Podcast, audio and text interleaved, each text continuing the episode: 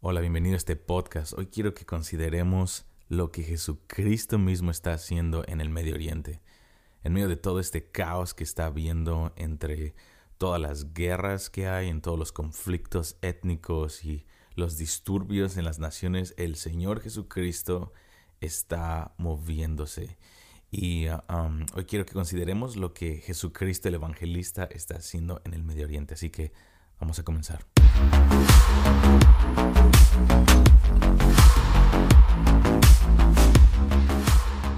Bueno, como sabes, mi esposa y yo, eh, Gabe, eh, somos misioneros de tiempo completo en la Casa Internacional de Oración aquí en Kansas City.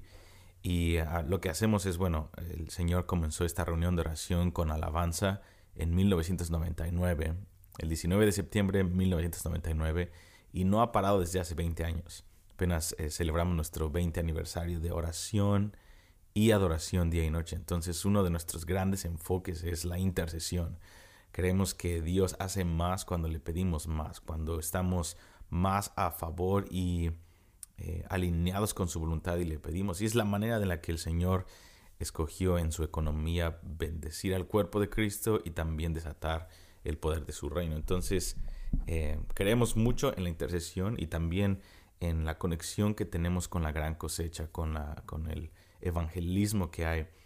Hay muchas personas, todos fuimos llamados a predicar el Evangelio, todos fuimos llamados a orar, pero Dios da énfasis a diferentes partes del cuerpo de Cristo como Él quiere y eso es lo que llamamos llamados. Es, no es de que porque eh, yo estoy, eh, soy un misionero intercesor, no quiere decir que eso eh, me da permiso o me saca de la gran comisión. Yo tengo que seguir compartiendo como un cristiano. Soy un cristiano antes que nada. Entonces, un cristiano ora, un cristiano comparte, un cristiano estudia la Biblia. Eso es para todos los creyentes. Pero hay comunidades en donde Dios da un énfasis específico por una tarea específica que Dios nos da y nos da la gracia, nos da las, los recursos y eh, específicamente. Entonces, la gracia que Dios nos ha dado aquí en IHOP en Kansas City, al igual que en muchos otros ministerios, el énfasis es, número uno, la, intercesión por, el avivamiento que Dios quiere traer. Número dos, intercedemos y, respaldamos en oración ministerios como Hukum o YWAM em, y diferentes ministerios en donde se enfocan en las misiones y en predicar el Evangelio. Y número tres, obviamente, estudiar las escrituras y es, hay un énfasis muy fuerte en eso. Eh, entonces, uno de los mayores gozos que tenemos y retos es de, el reto número uno es de que eh, estamos orando constantemente y nuestro enfoque está en las, esas, dentro de esas cuatro paredes de ese cuarto de oración. Y hay una gloria en eso, es increíble, es un privilegio que Dios nos, nos permita ser misioneros de tiempo completo cuya nuestra ocupación principal es interceder porque los planes de Dios sucedan. El reto es de que debido a este enfoque fuerte, muchas veces no vemos eh, eh, cuál es el fruto de nuestras oraciones cuando oramos por Israel, cuando oramos por África, cuando oramos por Hukum, etc. Entonces, uno de los más grandes placeres que Dios nos ha dado en los últimos años es tener un convenio y una amistad de, increíble con Hukum. Eh, y Hukum, que es Juventud con una Misión, es la agencia misionera más grande del mundo y de hecho de la historia. Tienen más de 50 mil personas de tiempo completo en todas partes del mundo y muchísimas bases misioneras en todos los países del mundo, en muchas ciudades de la tierra. Increíble lo que Dios está haciendo y este movimiento empezó hace 50 años y es tremendo, ¿no? Entonces, ellos los invitamos los martes porque su base misionera que tienen en Kansas City está tres minutos de nuestra casa de oración y nuestra base misionera en IHOP. Entonces somos mejores amigos y es, es increíble. Su staff con nuestro staff. Eh, hacemos fiestas juntos, lloramos juntos, comemos juntos, oramos juntos, hacemos evangelismo juntos y ellos nos fortalecen y nosotros los fortalecemos a ellos. Entonces, eh, les, les, hace tres años y medio les dije, ¿por qué no vienen los martes? Y dirigen los tiempos de oración y nosotros los respaldamos y nos juntamos a orar por la gran cosecha y las iniciativas que están teniendo. En fin, ha habido muchos testimonios y muchas cosas. Entonces, cada vez que ellos vienen con testimonios, nos alimentan. Un intercesor se alimenta de testimonios de misioneros y de lo que Dios está haciendo en la gran cosecha. Y una vez más, un, un misionero intercesor tiene también que predicar y tenemos que impactar nuestro vecindario, tenemos que impactar nuestra ciudad pero cuando tú escuchas lo que Dios está haciendo en, lugares como en el Medio Oriente, es increíble. Entonces te quiero contar un testimonio que me ha animado mucho y, es, una tendencia de algo que Jesucristo, Jesucristo mismo está haciendo en este momento en el Medio Oriente. Y esta historia sucedió en la frontera de, eh, de Siria con, con Irak. Y esto es lo que pasa. Un, equipo de Hukum fueron a, compartir y estaban eh, repartiendo panfletos en el idioma correspondiente y estaban eh, diciendo, ven, queremos, queremos, queremos presentarte a Isa. Isa es el nombre en árabe para Jesús. Entonces, Isa es igual a Jesús en nuestro idioma. Entonces, ya queremos presentarte a Isa, Él quiere cambiar tu vida. Entonces ellos estaban repartiendo panfletos, gente con, los refugiados, específicamente con la gente que escapa de Siria y llega a Irak para, para tener un nuevo comienzo o para escapar de la, la, guerra que está viendo, la persecución que está viendo. Entonces estaban compartiendo, estaban en una campaña evangelística y de pronto llegan con una señora que estaba con su mamá, o esta señora tenía su mamá anciana y ellas estaban ahí. Eh, parte de los refugiados y les dan este panfleto, este pequeño flyer, les dicen, hey, queremos presentarte a Isa y él quiere cambiar tu vida.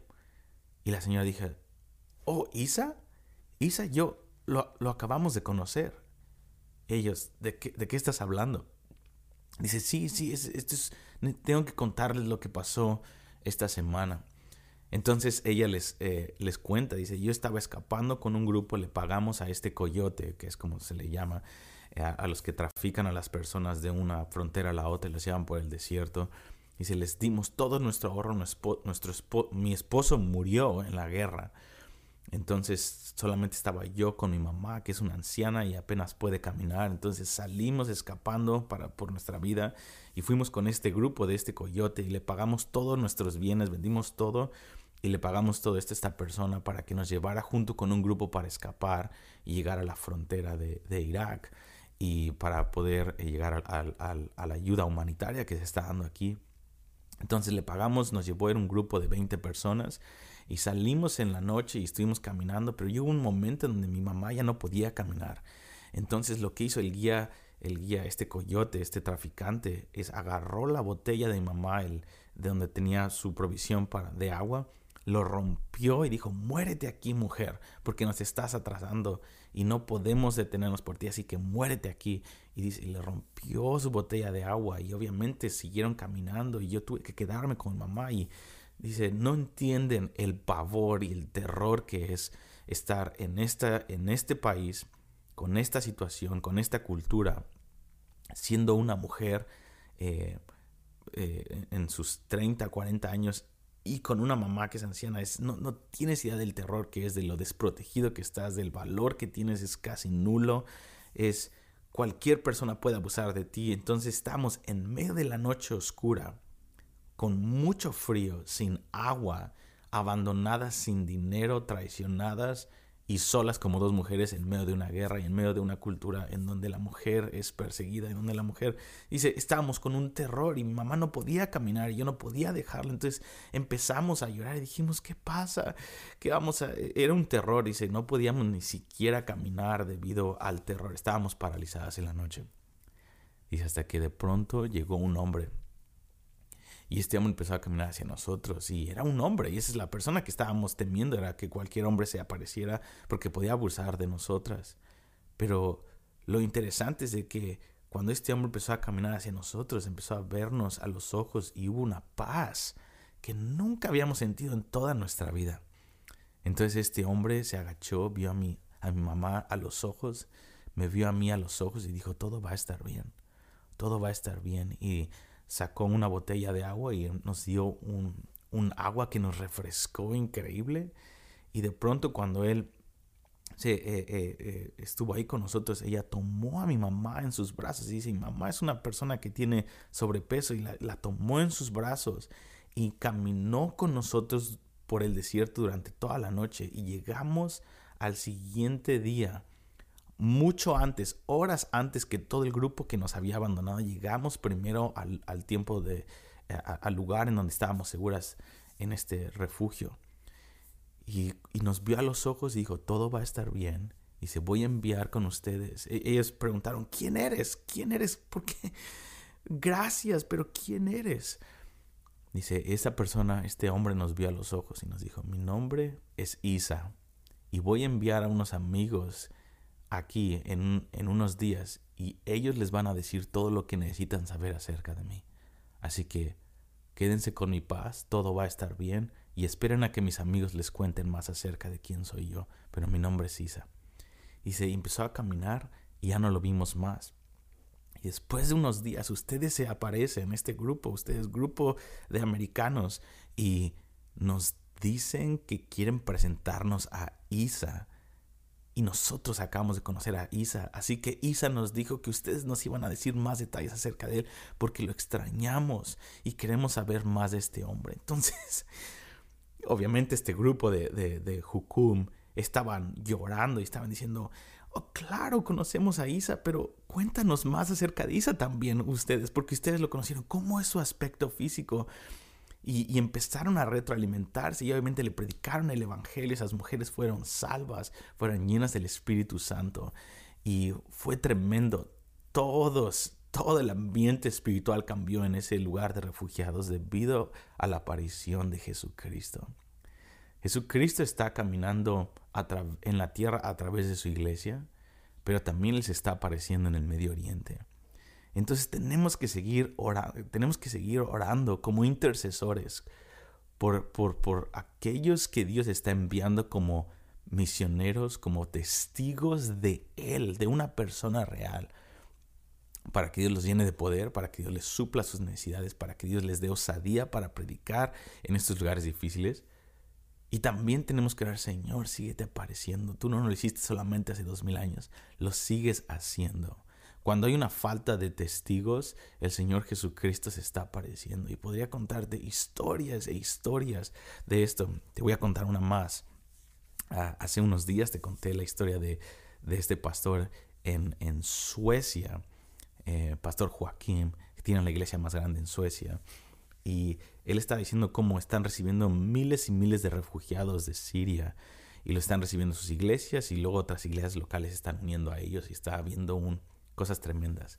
Dice, Benji, es una regla, es una tendencia que es literalmente casi pasa el 100% de las veces. Dice, las personas cuando nosotros les hablamos de Jesucristo, es casi una regla que en los siguientes tres días el Señor Jesús se les aparece en las noches.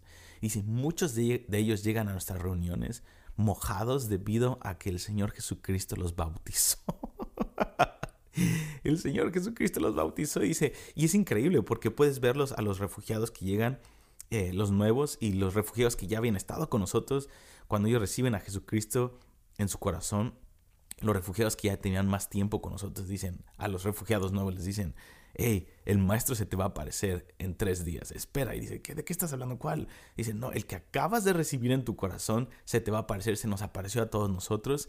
Y vas a ver, en una de estas noches el Señor se te va a aparecer y al otro día o dos, tres días después llegan bautizados por Jesucristo o sanos porque Jesucristo los tocó o libres de sus angustias porque Jesucristo les dio un beso en la mejilla o los abrazó, tuvieron encuentros con Jesús. Esto está pasando en este momento. Este es el Jesús que tenemos y el Jesús que tenemos tiene prisa para regresar y él dijo que este evangelio del reino sería predicado en todas partes del mundo y después vendría el fin. No tenemos que esperar a que Jesucristo se aparezca, pero Jesucristo mismo está ayudándonos a compartir el evangelio y eso para mí es un motivo de alabarlo a él, un motivo de darle gracias a él y un motivo también para seguir orando. Señor, continúa apareciéndote. Y Señor, envíame a mí. Señor, envía a, los a, las personas. Envía obreros a tu mies. Señor, porque tu mies está madura. Los obreros son, pocos y la mies es mucha. Así que hoy quiero eh, animarte con ese testimonio o este par de testimonios. Jesucristo lo está haciendo y Jesucristo lo quiere hacer con tu vida también.